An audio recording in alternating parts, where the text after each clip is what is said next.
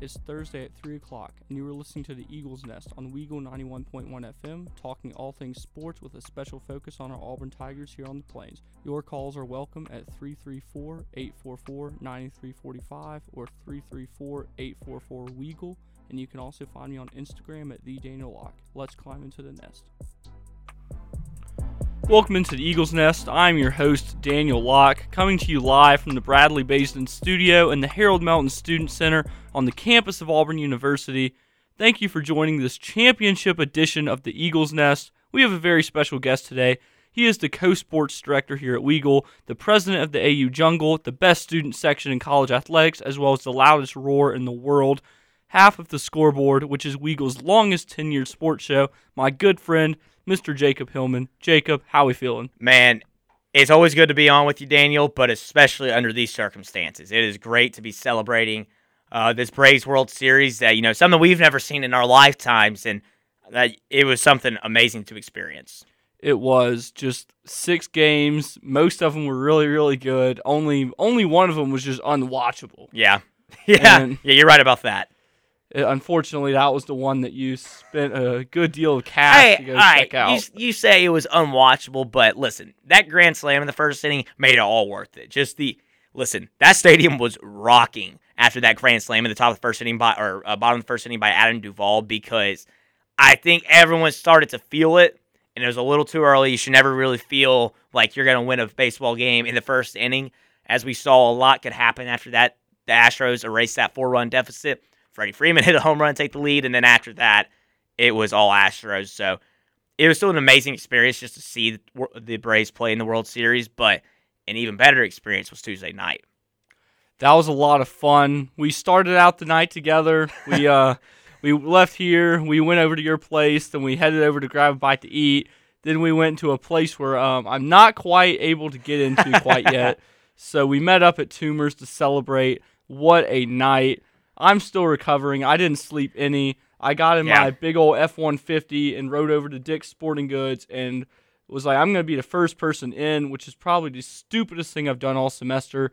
No need for that at all. I literally could have walked in at 10 o'clock Monday morning. They had plenty of stuff. I don't know why I felt the need to do that. I, I still need to go get my championship gear because here, there's something.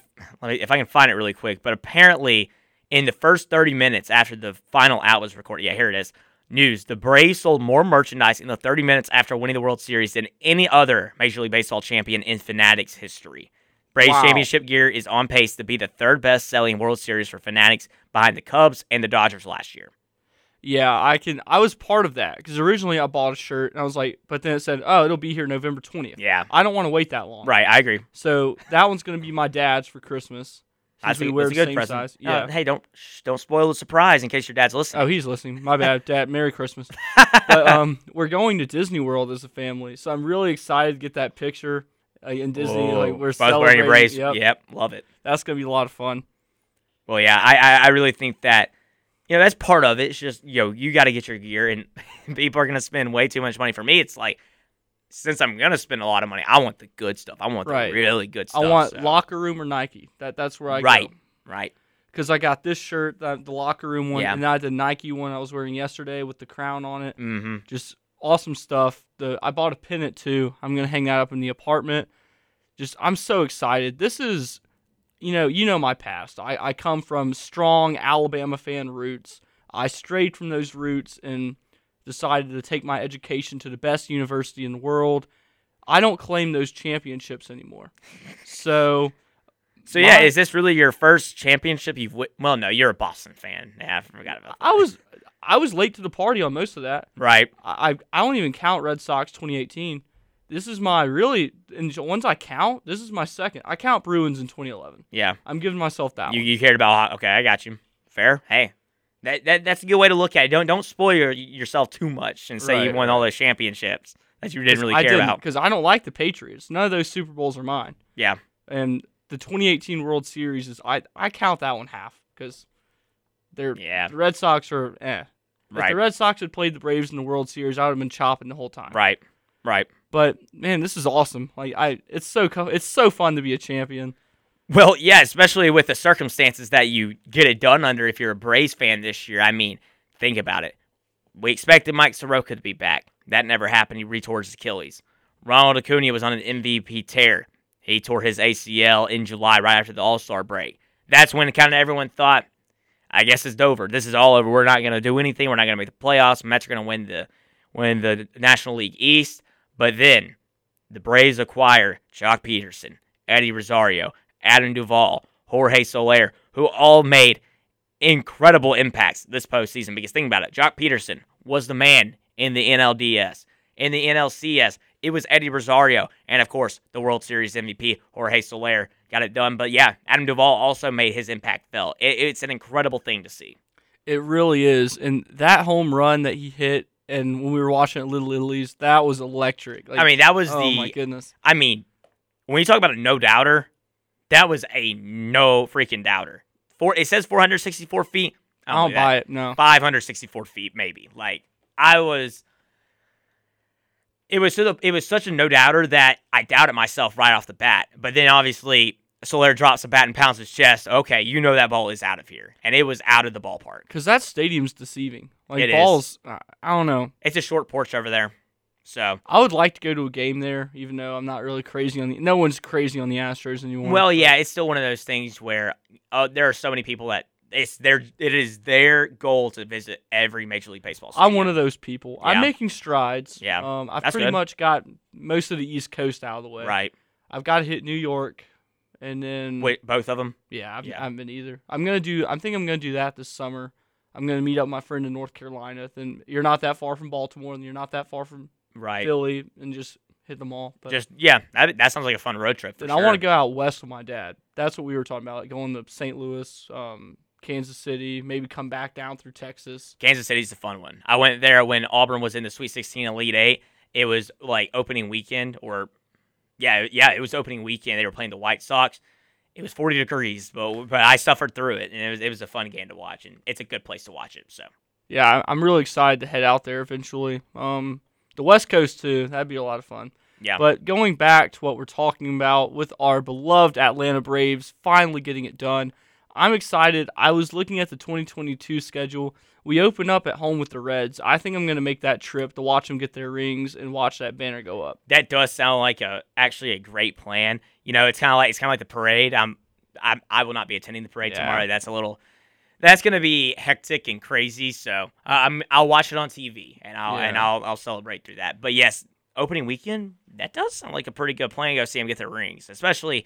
I mean, that's going to be an absolute electric atmosphere. Oh, it's going to be so much fun. And yeah, I was thinking about going at first, but I'm going to spend this weekend in Tuscaloosa with one of my buddies. Um, so that would be a lot to drive to Atlanta, then Tuscaloosa. Tuscaloosa, and then back to Auburn on Sunday. Yeah, that's that's a lot of gas, and that's not really a fun thing to pay for these days. But you know, it's awesome. The team gets it done, and it's just it's a special time to be a Braves fan, and I can't wait to watch what this team does in the future. I really they better keep Freddie Freeman. look, I'm not enjoy it, enjoy the celebration right now. But yes, you you're correct, and I don't think there's much of a chance that they don't because when he get when he gets that win, it's almost like you've got to come back and you've got to Right. try to do it again, especially Players because like him leave the chase. There's nothing to chase. Freddie, yeah, Freddie also I don't think he's like that. I, I think he's one that's gonna stay behind. and He's gonna he's gonna help the Braves build something great. That annoy you with Joe Buck say, "Oh, this could be his last game in a blank uniform." You know, it is what it is. I, I understand it because technically it he's he's not an Atlanta Brave anymore. Like his contract's run out. He is an Atlanta Brave, but his contract's run out. Theoretically, he could become a free agent and leave for another for another team. But yeah, him saying that's ah, it is what it is. Yeah, I have a personal thing against that guy. I'm never gonna like him. But while I've got you here, you're the president of the jungle. Okay. Basketball season is right here. How pumped are you? I mean, this is my favorite time of the year. This is my favorite sport. So it's hard not to be extremely pumped up, even though tomorrow night is just an exhibition. It's the first time since 2020 of March that I'll be able to sit courtside and watch Auburn play basketball. So that's going to be a lot of fun. It's gonna be loud. Yeah, it might not be as loud tomorrow night as it will be on Tuesday, but yeah, it's just gonna be nice to get back in there, bring the hostility, be the loudest roar in the country and in the world, and really, it starts tonight as well with women's basketball. They host Miles College in their exhibition, and Coach Johnny Harris is looking forward to building up that program. And I- I'm just excited for it all because, like I said, basketball is my favorite sport. College basketball is the greatest thing on the planet, so it's going to be so exciting. It is. College basketball is so special. There's nothing like it. I love the NBA. I'm a big Celtics guy, but there's just there's nothing like a close proximity college basketball arena. Yeah, exactly. And that's what's so great about Auburn is, you know, the students get the best seats in the house, and it's not even a debate. They're right there on the floor watching one of the top teams of the country, some of the best players in the country, and obviously the energy that everyone brings. It's one of the best atmospheres in the country. So I'm so excited. So one question that I was talking about earlier today um, with some of my friends of our three basketball uniforms, the white on white, the orange on orange, and blue on blue, if you could pick one to see which one, which or I, I, I phrase that weirdly, which is your favorite? Let's see. The white on white's a classic, obviously. I think the blue on blue is my least favorite. Uh, I still think it's a good looking uniform. It's got that 2020 trip to Coleman Coliseum. Right, right, right, right.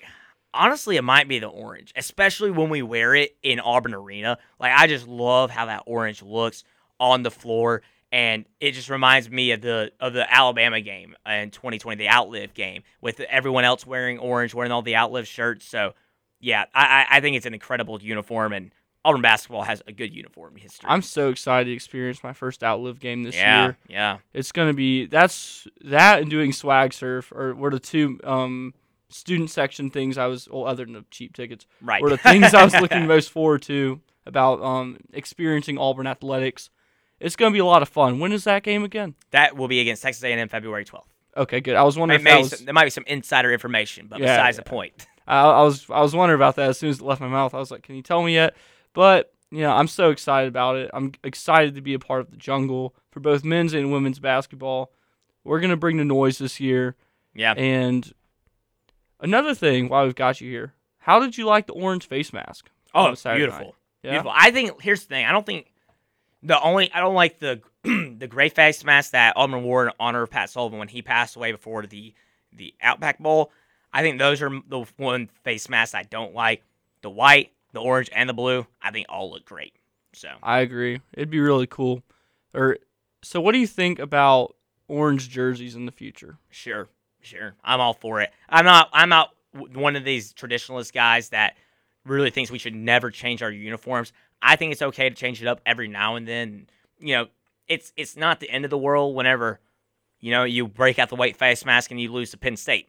Okay, so what? It looked good. It had no impact on the play. So that's Even that's like, how I am. if we just did what LSU did, and for one of our cleanup games, if we just like they wear their purple, if we just did that, or we wear white at home.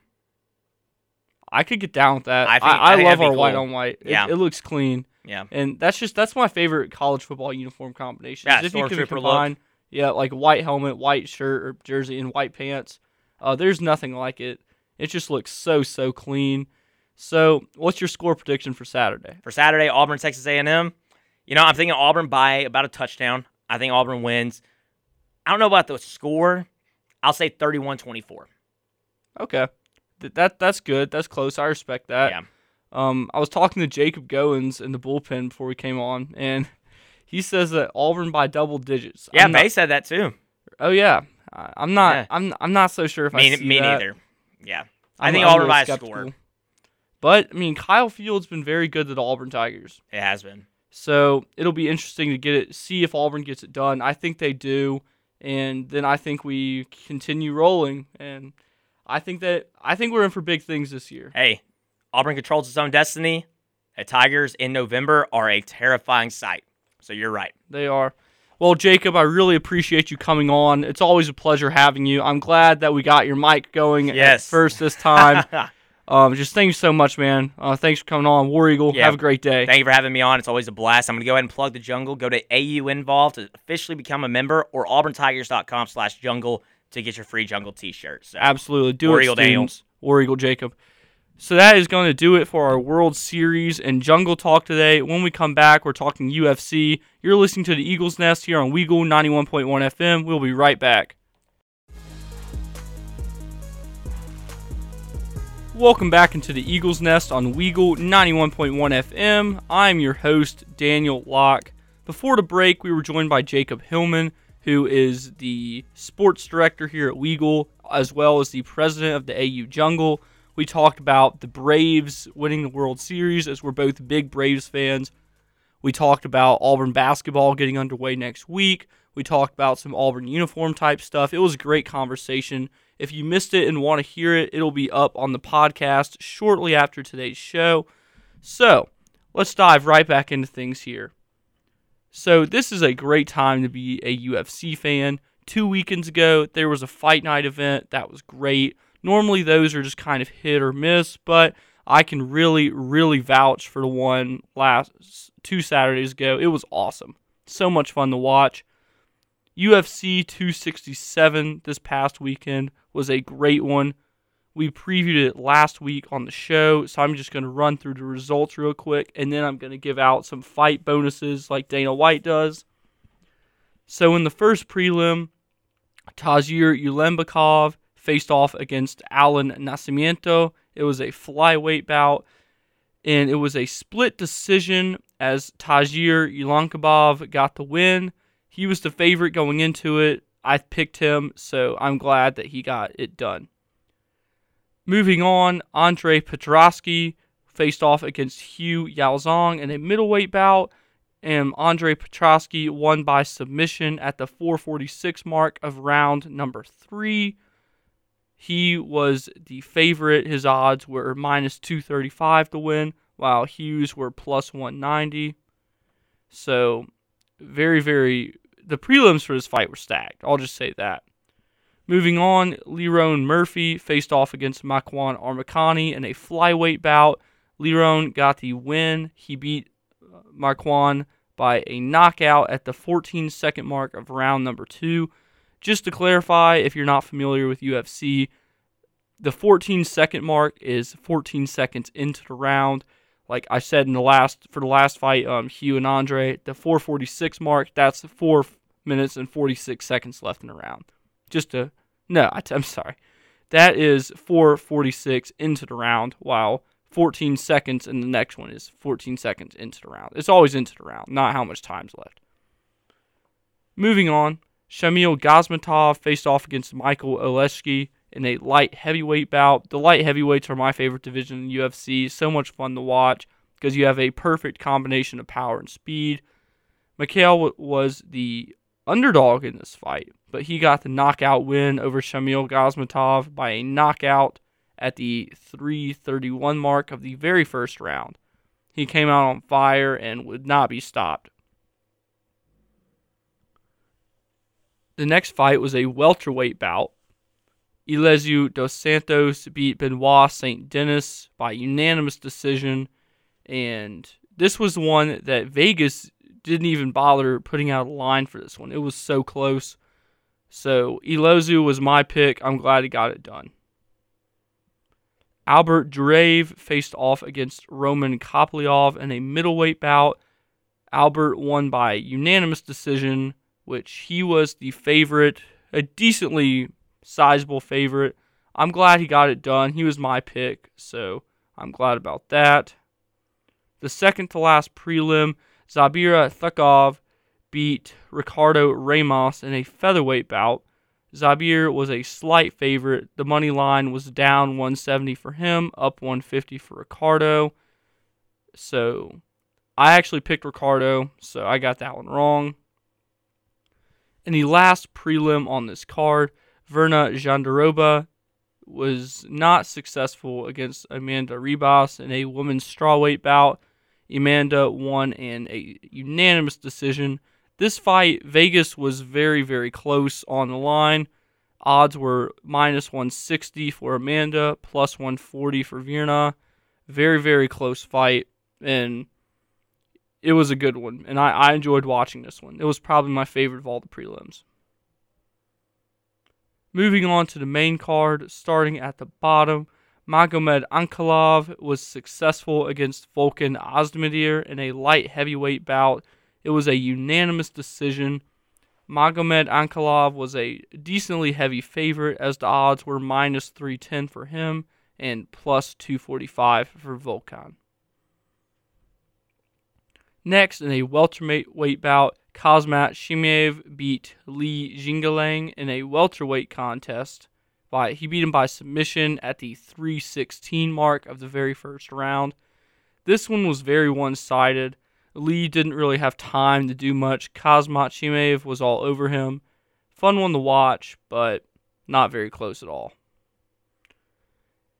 In the heavyweight contest, that was the fourth to last event of the night.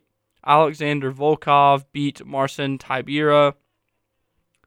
He beat him by unanimous decision. His odds to win were minus 290. Marcin's were plus 230. So Alexander, a decent favorite.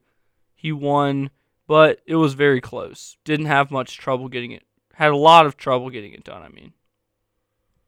Next up, Islam Makhachev, who is the cousin of none other than the illustrious Khabib Nurmagomedov, who many believe is one of the best mixed martial artists of all time, faced off against lightweight rival Dan Hooker. And this one was a good one. Um, Hooker was coming off that tough loss to Michael Chandler back at UFC 257 in January, as they were the co main event for Conor McGregor and Dustin Poirier in their second fight. I had a lot of fun watching this one. Uh, I like Islam a lot. I like that family. Those are some awesome fighters coming out of Russia. Islam got it done at the 225 mark of the first round. He got it done by submission, which really, really pays an awesome homage to his cousin Khabib winning by submission. Khabib is, in my opinion, and you won't find much debate on this, definitely one of the best submissionists of all time. So Islam was a heavy favorite. The odds were minus 650 for him, plus 460 for Dan. So I, I'm really excited to see what Islam does. I think he definitely needs to be ranked among the lightweights. So moving on to the co-main event for the bantamweight interim title, it was between Petr Yan and Corey Sandhagen. It was it went all five rounds. It went the distance. Peter won by unanimous decision. Very very good fight. He was the favorite. Odds were minus 235 for him, plus 190 for Corey. I, I love this fight. It was so much fun. Probably my favorite of the night. And in the main event for the light heavyweight title, Glover Teixeira was able to dethrone Jan Blachowicz, beating him by submission at the 302 mark of round number two. He was a plus 235 underdog, while Jan was the favorite by 300. Wow, what a fight. And congrats to Glover Teixeira. I look forward to seeing how his title reign goes. So that was last weekend. Moving on to this weekend now. In the early prelims, in a heavyweight bout, is Gian Villante versus Chris Barnett. Chris is the favorite. I'm going to go with Gian, though. Next up, in a light heavyweight bout between Dustin Jacoby and John Allen. Dustin's the favorite slightly. I'm going to go with him. Next up, in a featherweight bout, Melsik Baghdasaryan versus Bruno Souza. Uh, Vegas hasn't established a money line yet. Bruno's making his UFC debut. People seem to have good luck in their UFC UFC debuts. I'm not sure what it is. I'm going with Bruno. And in the last early prelim, Ode Osborne is facing off against CJ Vergara. Ode is the favorite in this flyweight contest. I'm going to go with Ode. Moving on to the regular prelims here. Ian Garry is making his UFC debut in the welterweight division versus Jordan Williams. He is a minus 365 favorite to win. That is pretty big for your debut, so I'm going to go with Jordan Williams. Next up is a middleweight contest between Edmen Shahbazyan and Nassourdine Imavov. Um, Nassourdine is the favorite. I'm going to go with him because I personally think he is a lot better than Edmen. The odds are plus 120 for Edmen and minus 140 for Nassourdine, and I just think that's very low. Next up is a middleweight contest between Philip Hawes and Chris Curtis. Odds for this one have not been established. I'm going to go with Philip Hawes. Next is Al Iaquinta versus Bobby Green in a lightweight contest. I'm going to go with Bobby Green. He's a slight favorite, but he's getting to be a veteran at this point. He's been around the block a few times. I think he gets it done. Next is a middleweight contest between Andreas Michailidis and Alex Pereira. Pereira is a minus 250 favorite to win. I'm going to have to go with him. So now, on to the main card. First up is Justin Gaethje versus Michael Chandler. It is a lightweight bout. Justin is the second ranked lightweight in the world. Chandler is the fifth ranked lightweight in the world. Michael Chandler is looking to bounce back big after losing to Chandler Oliveira in the Charles Oliveira in the for the lightweight belt back in May. I think he gets it done. I think he's going to beat Gaethje. Next up is a featherweight bout between Shane Burgos and Billy Quarantillo.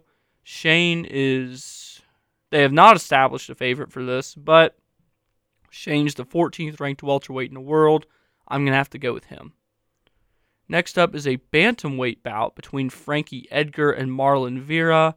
And Frankie's the 8th ranked bantamweight in the world. Marlon is the 13th ranked bantamweight in the world.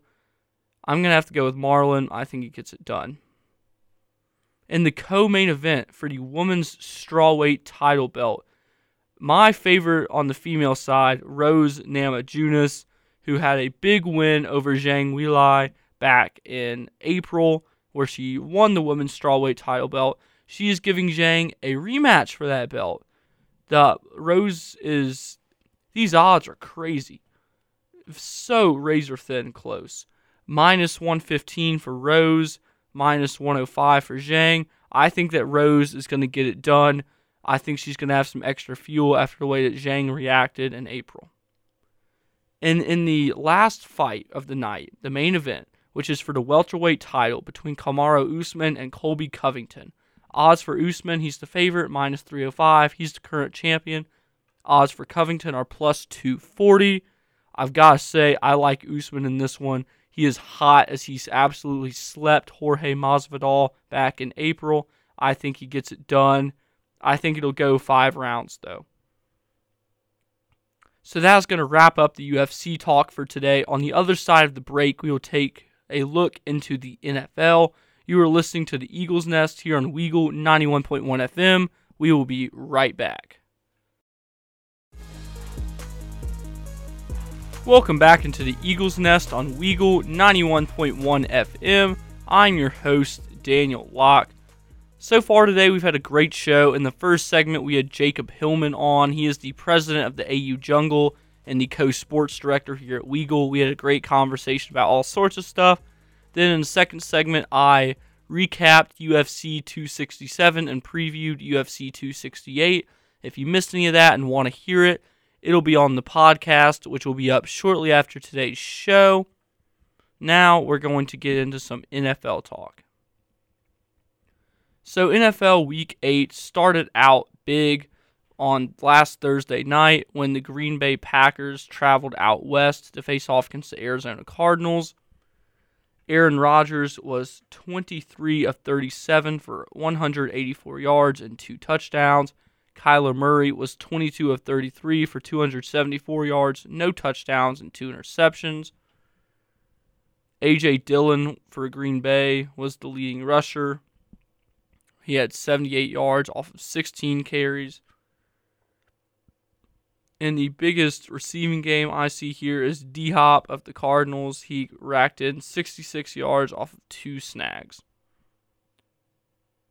So, next up, the Carolina Panthers travel down to Atlanta to take on the Atlanta Falcons. I always love watching my two rivals play, even though I kind of like Carolina a little bit, not going to lie to you. But I had fun watching this one. It was a close 19 13 Carolina win. Sam Darnold went 13 of 24 for 129 yards. Matt Ryan 20 of 27 for 146 yards, one touchdown, two interceptions. Chuba Hubbard had a great day for Carolina, picking up 82 yards and a touchdown off of 24 carries. And the best receiving game I see here is DJ Moore of the Panthers snagging 59 yards off of four catches. Next up, the Miami Dolphins traveled up to Orchard Park, New York to take on the Josh Allen and the Buffalo Bills. Tua Tagovailoa went 21 of 39 for 205 yards, no touchdowns and one interception. Josh Allen went 29 of 42 for 249 yards and two interceptions. A very good game. Um, I say that the scoreboard doesn't reflect it, but I have to admit I enjoyed watching this one. Next up, the San Francisco 49ers traveled to Chicago to take on Justin Fields and the Bears. Jimmy Garoppolo went 17 of 28 for 322 yards. Justin Fields went 19 of 27 for 175 yards, one touchdown, one interception. Justin Fields also had a pretty good day on the ground for Green Bay, picking up 103 yards and a touchdown off of 10 carries. The best receiving game here is definitely Deebo Samuel, who caught for 171 yards off of six receptions. Next up, the Pittsburgh Steelers traveled to Cleveland to take on division rival Cleveland Browns. Ben Roethlisberger went 22 of 34 for 266 yards and one touchdown. Baker Mayfield went 20 of 31 for 225 yards. That it was a fun game. Um, I wish that Cleveland had won. Unfortunately, Pittsburgh did. Najee Harris, a guy who Alabama fan or excuse me, a guy who Auburn fans know well. Well, I guess Alabama fans know him well too. But he ran for 91 yards off of 26 carries. He also had a touchdown. Nick Chubb was kind of underwhelming. He had 61 yards off of 16 carries. The best receiving game here has got to be Diontae Johnson for Pittsburgh. He caught for 98 yards off of six receptions. Next up, Detroit could still not catch a break as Jalen Hurts and the Philadelphia Eagles ran all over them. This one was hard to watch. It made me kind of sad, not going to lie to you. Jalen Hurts only went 9 of 14 for 103 yards, no touchdowns, no interceptions. To think that an NFL quarterback had that stat line and his team won 44 to 6 is mind-boggling.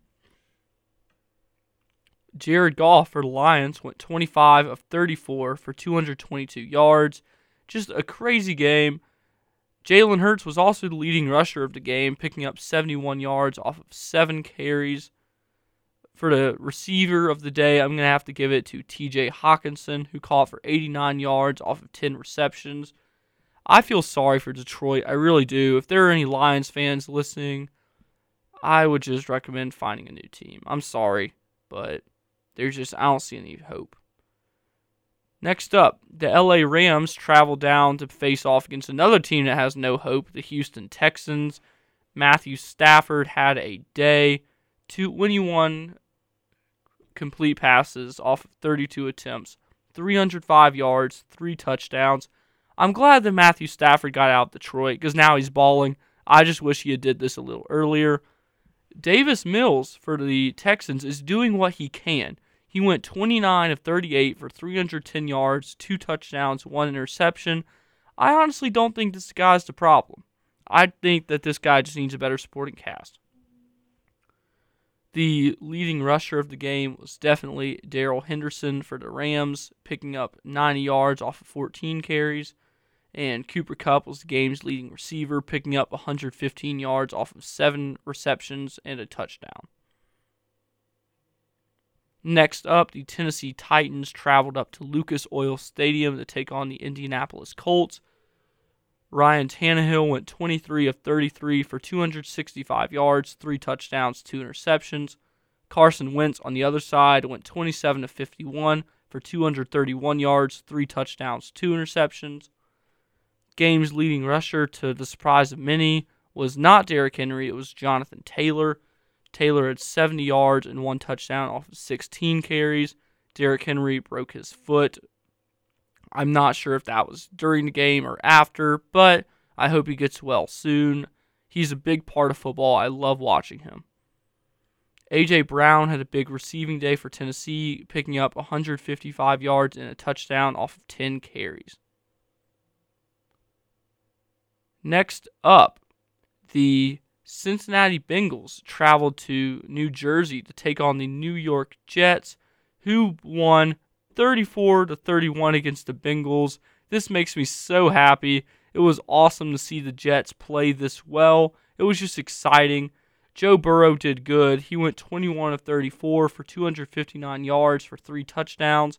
But let's talk about Mike White. 37 of 45, 405 yards, three touchdowns, two interceptions, but that does not matter. You threw for 405 yards against one of the better defenses in the NFL. Have yourself a day, Mr. White. The other, some bigger performances I see here Tee Higgins for Cincinnati caught for 97 yards off of four catches. Michael Carter for New York caught for 95 yards off of nine catches. What a day. If you're a Jets fan, congratulations. Y'all deserve it. That game was awesome. Next up, the Patriots traveled out west to face off against the LA Chargers. They won 27 24. This was a good game. Mac Jones, 18 to 35 for 20, 217 yards. Justin Herbert went 18 of 35 for 223 yards. Very fun game. I enjoyed watching it. Next up, the Jacksonville Jaguars went out to Seattle, and things did not go so well there as they lost 31 to 7. The Denver Broncos traveled to Washington to take on the football team. Denver got it done 17 10. Taylor Heinicke had a good day, though. He went 24 of 39 for 270 yards, one touchdown, two interceptions. A very, very fun game to watch. Um, I heard it referred to as the Tank Bowl, which was pretty funny, pretty fitting. So, next up, Tampa Bay, New Orleans Saints. My Saints got it done. Even with Jameis Winston going out with an injury, he'll be out for the year, which is sad. But Trevor Siemian got the job done. So I'm interested to see if that can continue we also have Mark Ingram back, so that's really cool. Dallas beat Minnesota 20 to 16 and on Monday Night Football, the New York Giants fell to the Kansas City Chiefs 20 to 17. So moving into week 9, tonight on Thursday Night Football, the New York Jets take on the Indianapolis Colts. I think the Colts get it done. Next up, moving into Sunday, Minnesota at Baltimore. I think that Baltimore will win. Next up, New England at Carolina. Give me Carolina. Cleveland at Cincinnati. This one's a toss up. I have no idea. My gut is telling me Cincinnati, so I'm going to go with them. Next, we have Denver at Dallas. I'm going to go with Denver. I think they're hot. I think they pulled the upset. Next up is Buffalo at Jacksonville. Uh, I don't see much of a shot for Jacksonville. I think Buffalo gets it done. Houston at Miami. I'm going to go with Miami. Neither team's good. I think Houston is slightly worse. My Saints take on the Falcons at home on Sunday. I think that the Saints are going to get it done. We seem to be hot. I really wish we hadn't lost to the Giants because then we would be 6 and 1. But things happen. But I still think the Saints get it done. Next up, the New York Giants host the Las Vegas Raiders who will be without star wideout Henry Ruggs. We only talk football on this show, so I'm not going to get into any of the details. If you're curious about what happened, just Google Henry Ruggs. You won't have to look far. I think that LA is going to be just LA. I think that Las Vegas is going to be distracted. I think New York pulls the upset. Los Angeles Chargers at Philadelphia Eagles. Give me the Chargers. Green Bay at Kansas City. Give me Green Bay. Arizona at San Francisco. Give me Arizona.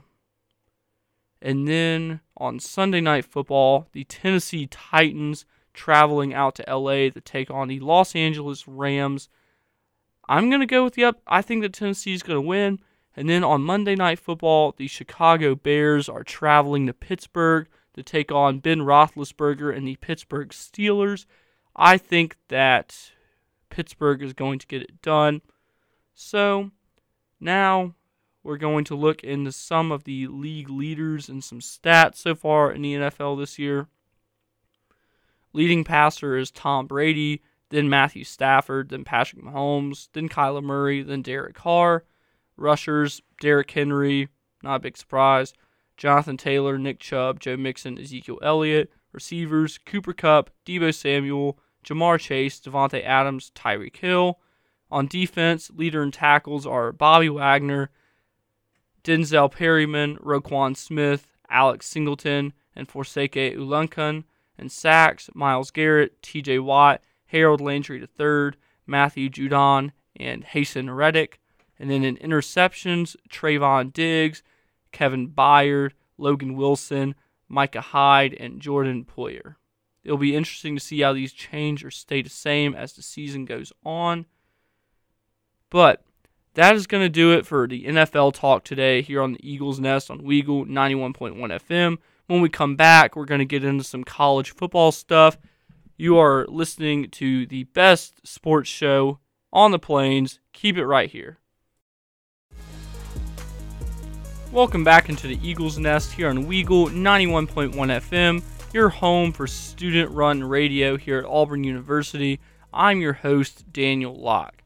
So, we've had a great show today. In the first segment, we had on special guest Jacob Hillman, who is the president of Auburn Student Section, the AU Jungle, as well as co sports director here at Weagle.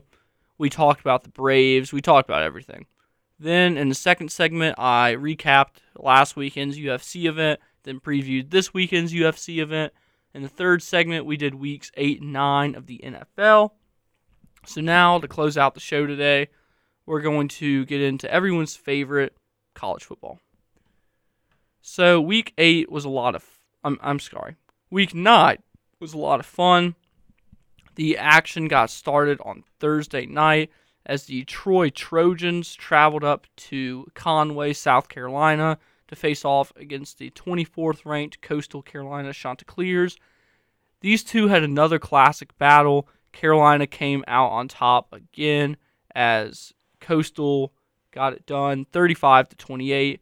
A very good game. I enjoyed watching it. Next up, the Georgia Bulldogs traveled down to Jacksonville, Florida the Florida Gators traveled up to Jacksonville, Florida. They play there every year. Florida only scored once. They didn't really.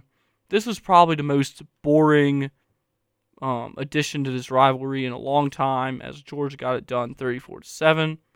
The second-ranked Cincinnati Bearcats went to play Tulane, got it done 31 to 12. Texas Tech went up to Norman to face off against the fourth-ranked Oklahoma Sooners. Oklahoma got it done 52 to 21. Caleb Williams was the leading passer for Oklahoma. So we're still not seeing much of our man. we're still not seeing a whole lot of Spencer Rattler, and personally, I'm okay with it. The 20th ranked Penn State Nittany Lions traveled to face off against the Ohio State Buckeyes, who are number five. And it was amazing that Penn State played as well as they did, coming off the week they did of losing to Illinois at nine nine overtimes at home and over homecoming. But 33 to 24 is nothing to be ashamed of when coming off what you did against Ohio State. So I'm interested to see how Penn State rebounds and Ohio State continues. College game day went to East Lansing, Michigan, to see the Michigan State Spartans face off against the Michigan Wolverines. This game was a classic, so so fun to watch. Michigan State got it done, 37 to 33. Next up, the Oregon Ducks hosted the Colorado Buffaloes. Oregon gets it done 52-29. The ninth-ranked Iowa Hawkeyes traveled up to Wisconsin to take on the unranked Badgers unranked no more as they laid the wood on Iowa, winning 27 to 7. In a classic game on the plains, so fun, Auburn beats Ole Miss 31 to 20, sending Lane Kiffin and Matt Corral home sad. What a fun game. Auburn, you brought the energy to that one. Let's do it again in two weeks. What a fun one. Number 11, Notre Dame hosted the North Carolina Tar Heels, who have definitely fallen below expectations this year. Notre Dame gets it done 44 34. 12th ranked Kentucky went to Starkville and got upset by Mississippi State 31 17. Wake Forest beat Duke 45 7. No surprises there.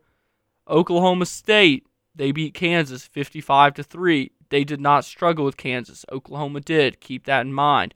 Spencer Sanders, not the best day ever. 12 for 19, 157 yards, two touchdowns.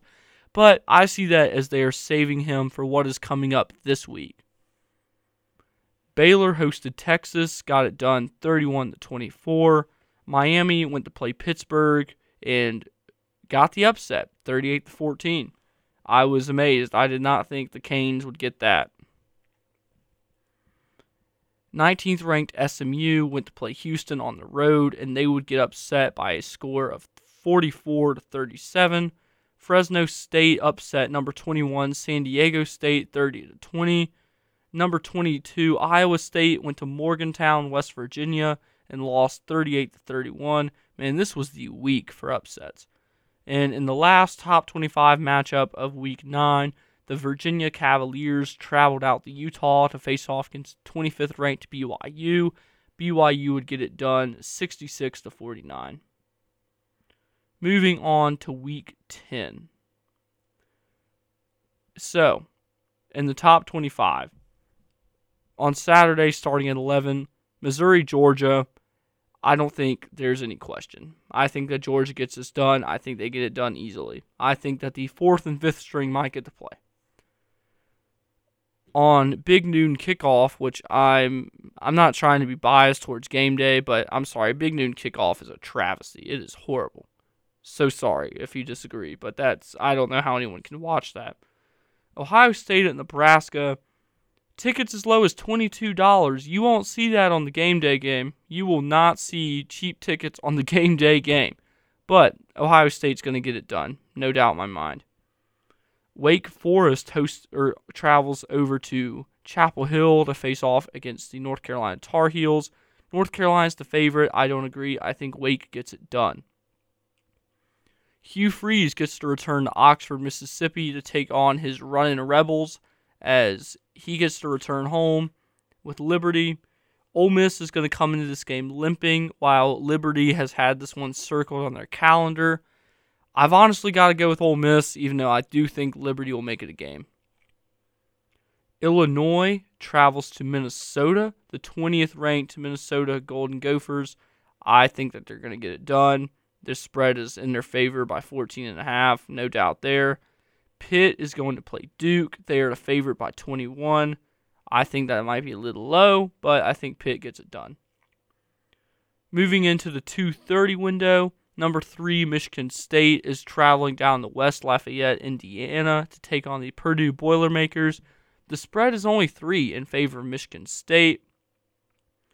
I don't know what ESPN's thinking here. I mean, I don't know what the Vegas sports book is thinking here. That is so low, but maybe they think the power of the world's largest bass drum will carry Purdue to victory these here we go. This is the game day game. This is the real biggest game of the day, as ESPN would say. But college game day is heading to Cincinnati, Ohio to see the number six ranked Bearcats face off against the Tulsa, Oklahoma people. I'm not very happy with how Cincinnati got snubbed. A lot of people aren't, as they are number six completely left out of the playoff rankings. Their fans are mad. Tickets are as low as $147. That's more like it. Take that, Big Noon kickoff. In a classic rivalry that we didn't get to see last year, number 10, Notre Dame hosts the Naval Academy.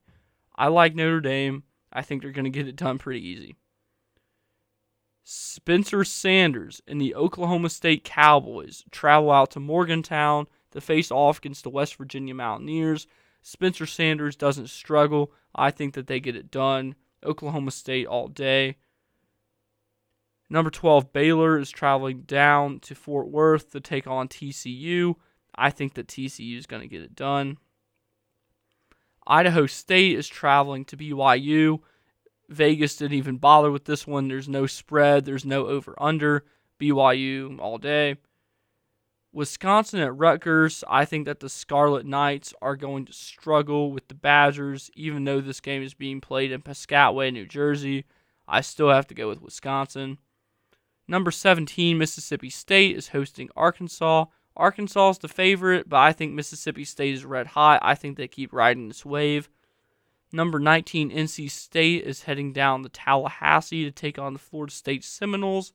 I think NC State gets it done.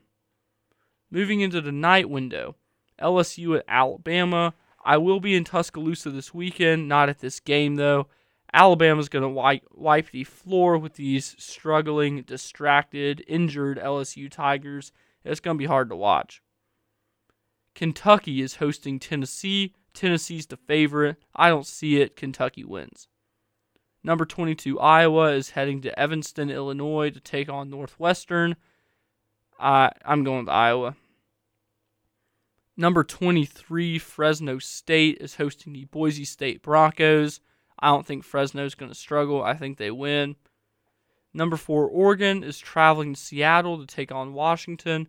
This one is one I have on upset watch. Oregon has been trending down since upsetting Ohio State. I don't think they I think they get it done very narrowly. I don't think they cover. Indiana is heading to Ann Arbor to take on Michigan in the big house. As much as I love Indiana, I think this game's going to be a funeral. And I'm going to use this one to get my late night football fix on Saturday. Number 24, San Diego State, travels out to Honolulu to take on the Hawaii Rainbow Warriors. San Diego State's the favorite by seven. I think they win. Kickoff for this one's at 10 o'clock Central Time. You do not want to miss it. So, Auburn, traveling up to College Station, Kyle Field, where they have never lost. It's been a very good place for Auburn to play. Wow, I the spread is four and a half for A and M. Over under is forty nine point five. I don't see Auburn losing this game. Uh, call me crazy, but I, I think Auburn gets it done and I'm looking forward to watching it. And I think that Auburn's gonna Auburn's gonna surprise a lot of people, and they're gonna show how legit they really are. So now, with my last little bit here, I'm going to cover the college football playoff rankings. I'm gonna read them out one through 25, then just give all of time to give like one or two thoughts about it. So one Georgia, two Alabama, three Michigan State, four Oregon, five Ohio State, six Cincinnati, seven Michigan, eight Oklahoma, 9 Wake Forest, 10 Notre Dame, 11 Oklahoma State, 12 Baylor, 13 Auburn, 14 Texas A&M. That was definitely intentional for this weekend. 15 BYU, 16 Ole Miss, 17 Mississippi State, 18 Kentucky, 19 NC State, 20 Minnesota, 21 Wisconsin, 22 Iowa, 23 Fresno State, 24 San Diego State, 25 Pitt, Cincinnati deserves to be in the top four. I think they deserve the three, the three or the four spot. Mississippi State does not deserve to be in these at all. I'm sorry, they don't. They especially don't deserve to be one point away from Ole Miss, but it's not up to me. The committee did not ask me. So I'll keep my thoughts to you guys. That is going to do it for the Eagles Nest here today on Weagle 91.1 FM. Be sure to tune in next Thursday at 3 o'clock. If you missed any of today's action, you can catch the podcast here in a few minutes. Thank you so much. Have a great day. Have a great weekend, and War Eagle.